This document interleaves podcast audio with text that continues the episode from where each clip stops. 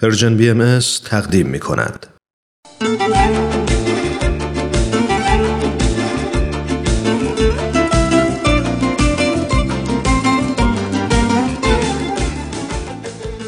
تا حالا فکر کردین که چرا ما از کبر و غرور دیگران بدمون میاد اما از غرور خودمون خوشمون که میاد هیچی تازه یه حس مستی و لذتی هم بهمون دست میده حضرت عبدالبها مبین آثار بهایی میفرمایند این از نفس اماره است که هر چیزی را به نظر انسان بد می نمایاند به غیر از نفس خود انسان و به این واسطه او را در چاه عمیق زلما که ته ندارد می اندازد.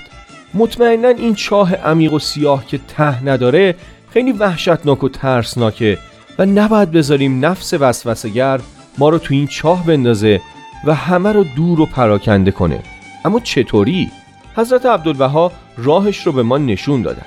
میفرمایند ماها باید وقتی به خودمان نگاه می‌کنیم ببینیم که از خودمان زلیلتر، خاضعتر، پستر کسی نیست و چون به دیگران نظر بیندازیم ببینیم که از آنها عزیزتر، کاملتر، داناتر کسی نیست.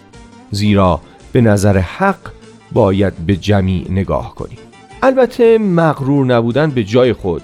اما چرا باید خودمون رو زلیلتر و پستر از همه بدونیم؟ حضرت عبدالبها میفرمایند اول کسی که خود را پسندید شیطان بود.